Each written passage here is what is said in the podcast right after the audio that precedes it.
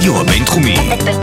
בינתחומי. 106.2 FM. הרדיו הבינתחומי. הרדיו החינוכי של המרכז הבינתחומי. לקום ישראל. 106.2 FM. השעה הבינתחומית. פודקאסט שמחדד את המוח.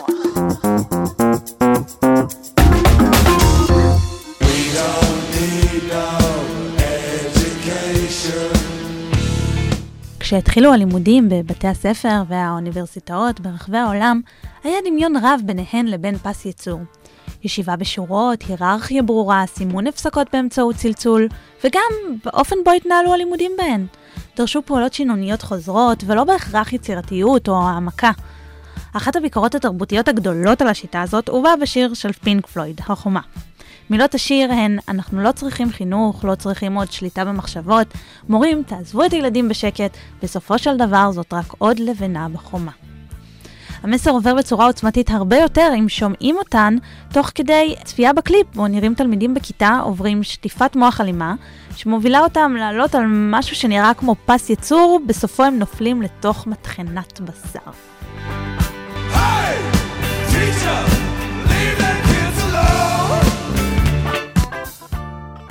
אף על פי שעדיין חלק מאותם דפוסים שבוקרו בחריפות בשיר, עדיין נראים בשטח, היום ישנה הבנה שלמידה אינה שינון ושליפה, אלא קישור בין תחומים שונים, מנהיגות ויצירתיות.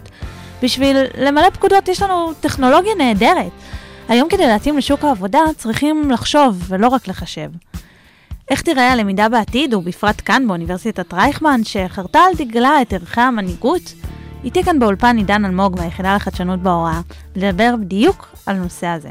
שלום קרן. מה החזון שלך לאיך תיראה הלמידה העתידית כאן באוניברסיטת רייכמן? עוד 15 שנים, כמו שאמרת בפרק הקודם, שזה תקופת הזמן שאתה מסתכל עליה. כן, אז, אז כאן אני, אני אגיד מראש שאני גם אסטה לא רק ללמידה, אלא בעצם איך, איך יראה כאן, נגיד, איך, איך יראה כאן, אה, תראה כאן תוכנית לימודים של, אה, של סטודנט, איך יראה כאן אה, תואר, אה, כי המחשבות האלה בסוף מתערבבות, הן גם משפיעות מאוד על, על הוראה ולמידה. אמ, אז אחת המגמות שאני חושב שיקרו זה תהליך מאוד קשה, כי אנחנו, מוסדות הלימוד האקדמיים הם מוסדות שקיימים יותר מדי שנים מאשר לבצע שינוי מהיר. אמ, אבל אני חושב שלאט לאט אנחנו נראה שלצד התארים, וזה משהו שכבר דרך אגב קורה, אבל הוא פשוט ממש בטפטופים, לצד התארים של שלוש וארבע שנים אנחנו נראה אמ, תארים הרבה יותר קצרים. שזה יהיה תוכניות לימודים אה, יותר גם מקצועיות שמחוברות לתעשייה. אמ, אני יכול להגיד שנגיד אם אנחנו מסתכלים עכשיו על, על מגמות שהולכות בתחום של למידה מקוונת, mm-hmm. אז uh, אם יצא לך לשמוע על, על מערכות נגיד פלטפורמות כמו קורסרה, יודסיטי, mm-hmm. uh, זה, זה הפלטפורמות מוק, ה-Massive כן. Open Online Courses. אה, ששם יש אה, כבר אלפי קורסים אקדמיים ממוסדות מובילים. עכשיו מה שקרה שלפני שלוש או ארבע שנים כבר התחלנו לראות שהפסיקו לפתח קורסים ספציפיים אלא לפתח ממש תוכניות mm-hmm. שקראו להם ננו תארים או מיקרו כן, תארים. כן, המיקרו, גוגל עושה מיקרו דיגרי. אה, נכון, זה, זה כל, היום כל החברות הגדולות יש להם אה, מעורבות ביותר מפלטפורמה אחת שמציעים שם, זה יכול להיות בשיתוף עם האקדמיה ולפעמים זה גם ללא אקדמיה. Mm-hmm.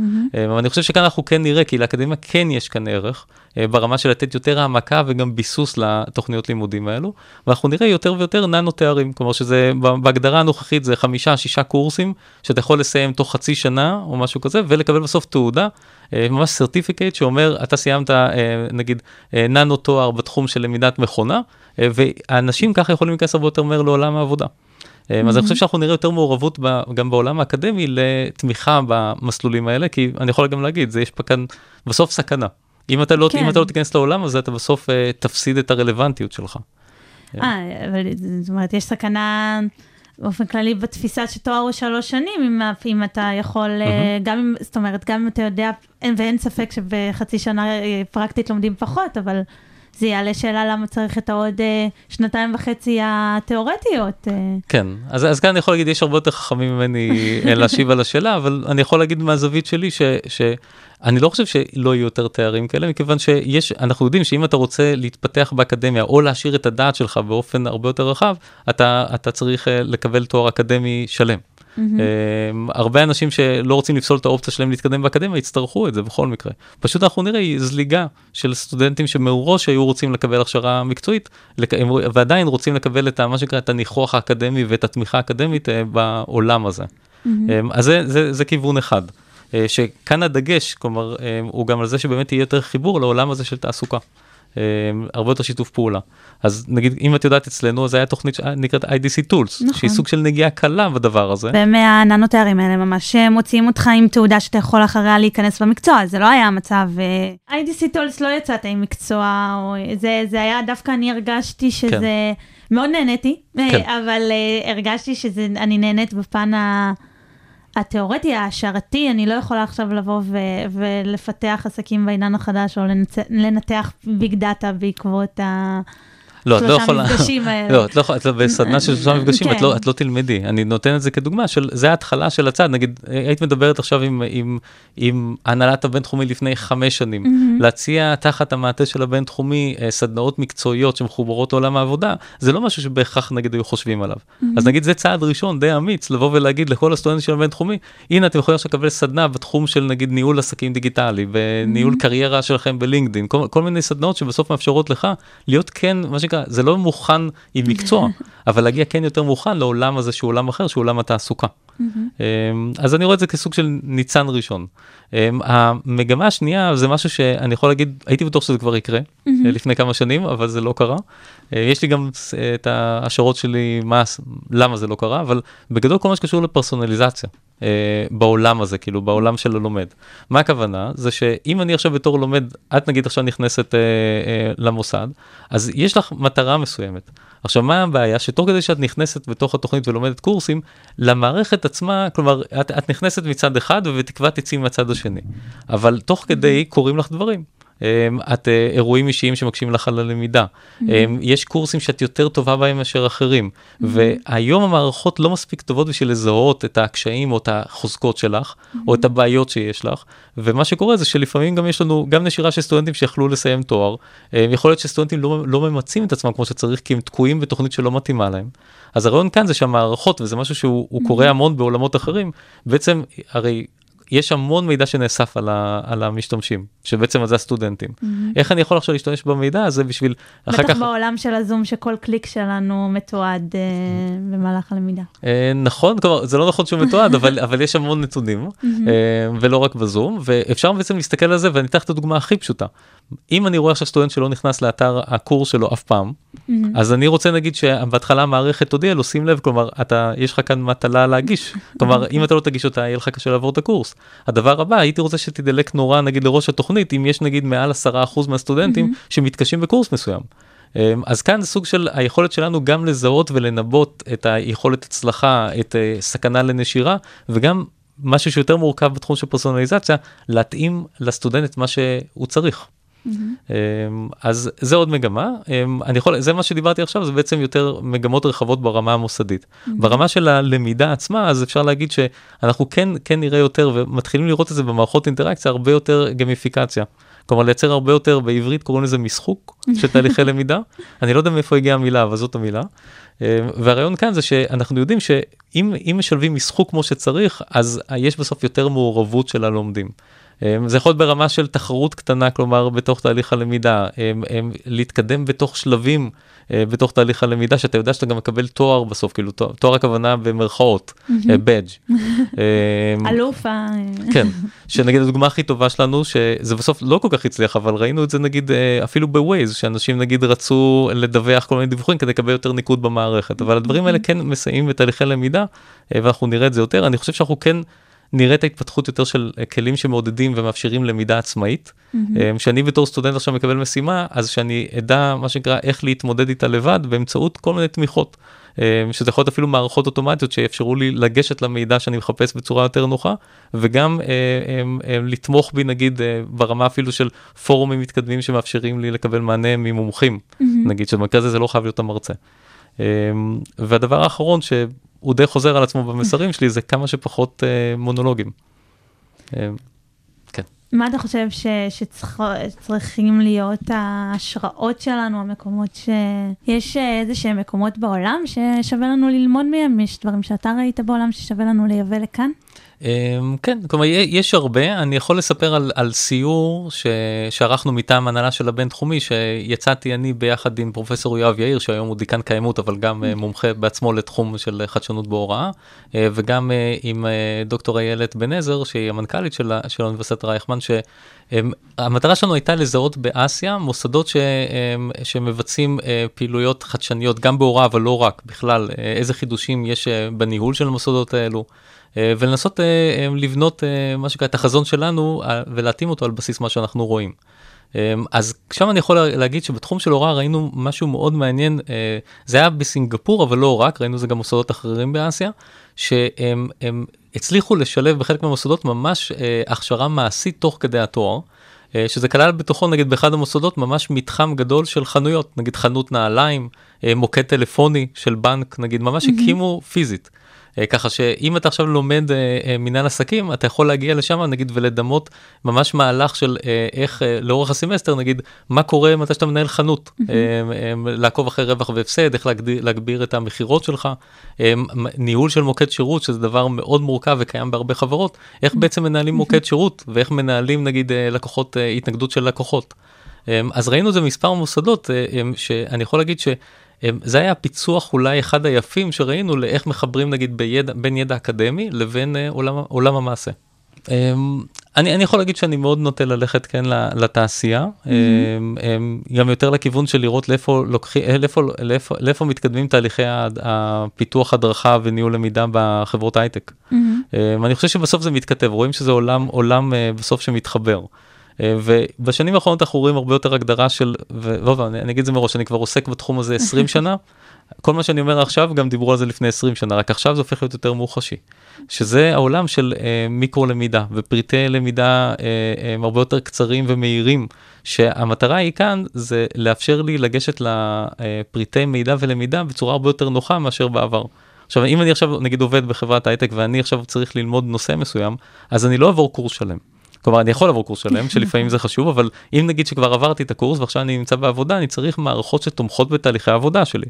אמ, אז זה יותר מערכות שבעצם זה יכול להיות ניהול ידע ויש היום מערכות שנקראות LXP שזה learning experience management שבמקום המערכות הכבדות של מערכות ניהול למידה שבאמת נותנות לך ללמוד אה, צ'אנקים גדולים מדי של למידה זה בעצם מאפשר, מאפשר לי יותר זרימה של תהליך הלמידה על ידי הפנייה בדיוק לדבר שאני צריך לתהליך הלמידה שאני מחפש או תהליך העבודה שאני מחפש. למרות שיש פה שאלה יותר רחבה פילוסופית כזאת שהתפקיד של מקום העבודה זה לא להשאיר לך ידע ולפתוח את הראש שלך או שתבצע איזושהי משימה שאותו התאגיד צריך. זה לא כן. התפקיד של האקדמיה. אה, זה נכון, אבל אני חושב שהאקדמיה יכולה ללמוד מהמגמות האלה, לא ברמה של לעשות את זה במקום מקומות העבודה, אלא שלמשל אתר, אתרי קורס יכולים נגיד להיות במקום עכשיו לחלק את זה לשיעורים מאוד כבדים או לתמות מאוד מאוד גדולות, זה יכול להיות גם ברמה של לייצר תהליך של אה, אה, מיפוי של כל אה, פריטי הידע והלמידה שאני רוצה לייצר ללומד, ולתת לו למשל אה, ללמוד אותם באופן עצמאי הרבה יותר, וגם אה, לפי משימות. אמ, מה שאנחנו רואים המון פעמים זה שאני קודם כל אדחוף לך הרבה ידע תיאורטי לראש, ואז אני אתן לך בסוף משימה אחת גדולה. ואני רואה הרבה יותר צורך להרגיל את הסטודנטים כל הזמן, כל הזמן לקבל משימות ומטלות קטנות תוך כדי תהליך הלמידה, כשככה הם יכולים לגשת ולחפש בתוך אתר הקורס וגם מבחוץ, אמ, לחפש את התשובה. אנקדוטה לסיום, מה אתה יכול ללמד את המאזינים שלנו על למידה? איזשהו טיפ שאתה יכול לתת להם? אמ, אז, אז אני רוצה לעשות איתך אה, ניסוי. אוקיי. Okay. כלומר, זה, זה לא, התנסות, לא, לא ניסוי, התנסות. מעולה. Um, אני הולך לספר לך סיפור, אוקיי? Mm-hmm. Okay? ואני מקווה שאת יכולה לעמוד בו, אוקיי? Okay? אשתדל. כי, כי בסוף, בסוף את תצטרכי לזכור. אוקיי. Okay. אוקיי? Okay? אז אני רוצה לספר לך את הסיפור על אמי והיפו. אוקיי. Okay. Okay? או עמי והיפו. אז עמי היא גרה בבת ים, אוקיי? אמ, תדמייני, אבל אני מבקש עכשיו גם מהצופים, אם יכולים לעצום עיניים. מאזינים. את מאזינים, סליחה. כן. אני עכשיו מרגיש כמו בן 70, כדי שלא יודע להבחין איפה מראיינים אותו. לא. אמ, אז עכשיו אפשר לעצום עיניים, אה, כדי תנסו אתם גם להאזין לסיפור ולהקשיב לכל פרט. אז עמי גרה בבת ים, היא רווקה בת 22, היא לומדת לתואר ראשון בהתרגשות. התרגשות. אוקיי? החבר, זה מאוד חשוב, התואר הראשון. החבר הכי טוב שלה הוא היפו. הוא השכן שלה, שכמו כל היפופוטם, יש לו זיכרון ארוך ארוך ארוך.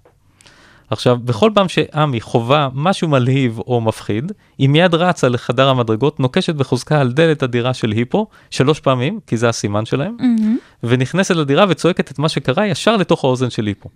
אוקיי. אוקיי?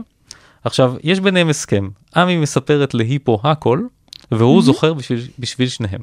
אוקיי. אוקיי, אז זה הסיפור. עכשיו, יש לך איזושהי השערה, ואני אגיד מראש, אין לך סיכוי לענות אה, על התשובה, אבל יש לך השערה למה זה קשור? אה, למידה, אה, מילה אחרת בתחום הזה? הוראה, יש פה גם אלמנטים, כן. שצועקים לו באוזן והוא רק צריך לזכור. ולהקיא את זה אחר כך כשצריך, כש- כשעמי תצטרך במבחן, אני לא יודעת, אה, אני מנסה להיות כן. יצירתית. יפה, אז, אז אמר- אמרת פה כמה דברים, גם אמרת לזכור, כמובן נתת דגש, שזה אומר שיש פה גם זיכרון, למידה, אוקיי? ובאיזה תואר ראשון היא לומדת? התרגשות. התרגשות, אוקיי. אז יש לנו פה כמה אלמנטים. עכשיו, מה שעשיתי לך עכשיו זה כאילו לעורר לך את הסקרנות, אבל גם להוציא ממך קצת את הסיפור, אוקיי? זה יאפשר לך לזכור יותר טוב. עכשיו אני רוצה לספר לך על, על הקשר בין מצב רגשי ולמידה, אוקיי? עכשיו זה, זה התוכן התיאורטי. אמ, יש לנו חל, שני חלקים מרכזיים במוח שקשורים לתחום הזה. יש לנו את ההיפוקמפוס, אוקיי? שההיפוקמפוס הוא אחראי לייצר זיכרונות לטווח ארוך. אוקיי? ומה שהוא עושה בעצם הוא קושר מידע חדש למידע ישן. עכשיו ויש את האמיגדלה, אוקיי? שהאמיגדלה היא פעילה רק כשיש אירוע חשיבות הישרדותי. שזה אומר נגיד ברמה של אם יש אירוע חיובי זה וואו איזה עוגת שוקולד נגיד אתמול הייתי בחתונה אז נגיד ראיתי עוגת שוקולד זה מה שקרה לי ויש אירוע שלילי נגיד אריה טרף לי את היד. ברגע שמשהו כזה קורה שזה יכול להיות גם קיצוני אבל לא חייב להיות קיצוני אני מתרגש אוקיי ואז האמיגדלה פעילה. עכשיו האמיגדלה משפיעה על ההיפוקמפוס. אוקיי כלומר אם נגיד אם נגיד עכשיו קורה לי אירוע כזה שאני מתרגש ממנו שמשהו הישרדותי קורה אני אוטומטית האמיגדלה פעילה והיא בעצם מסייעת להיפוקמפוס להיות פעיל והוא הרי אחראי על הזיכרון. אוקיי אז ככה ככה בעצם נוצרים זיכרונות לטווח ארוך. עכשיו חוזרים לסיפור מי זאת עמי האמיגדלה. נכון ומי זה זה היפו וואו, אה, זה שאחראי על הזיכרון, אבל אה, אני היפוקמפוס. היפוקמפוס, כן, כן, עכשיו- סליחה. כן אבל נגיד את עמי ואת היפו אוקיי ואת ההסכם שיש ביניהם ואת את התואר הראשון שהיא לומדת את לא תשכחי לפחות בתקווה בשבוע הקרוב. כן. עכשיו זאת נגיד היפוקמפוס שכ- שכחתי כבר אה, תוך כדי השיחה. כן. אה, זה לא התחום לא שלי. שמתי אותך על הספוט לא עכשיו מה מה בעצ- מה בעצם ניסיתי להמחיש לך נגיד זה אחד הדברים שאני אנחנו מעבירים למרצים בסדנת מדעי הלמידה. מעבר ללמד אותם תוכן התיאורטי שמה שבעצם אמרתי להם זה שאם בתוך תהליך למידה אם יעוררו התרגשות כלשהי אצל הלומדים אוקיי אז ככה יש סיכוי שהמידע שהם ימסרו ייז- ייזכר ייכנס לזיכרון לטווח ארוך בעזרת ההיפוקמפוס. עכשיו הדבר השני שלימדתי אותך זה storytelling. נכון. עכשיו אם אני עכשיו אספר לך סיפור יהיה סיכוי יותר טוב אם אני אחבר לך את הסיפור הזה עם מה שנקרא עם נרטיב אה, בתקווה מעניין ועם פרטים מספיק מספיק אה, זכירים. עכשיו יש סיכוי שתזכרי יותר טוב גם את הסיפור הזה, אז כל פעם שתצטרכי עכשיו להיזכר מה זה היפוקמפוס, מה זה אמיגדלה, תיזכרי בעמי אה, ותיזכרי בהיפו, נכון. שזוכר עבורה את הכל. נכון, מתואר בהתרגשות. כן. דן אלמוג, תודה רבה לך. תודה רבה, שמחתי. thank you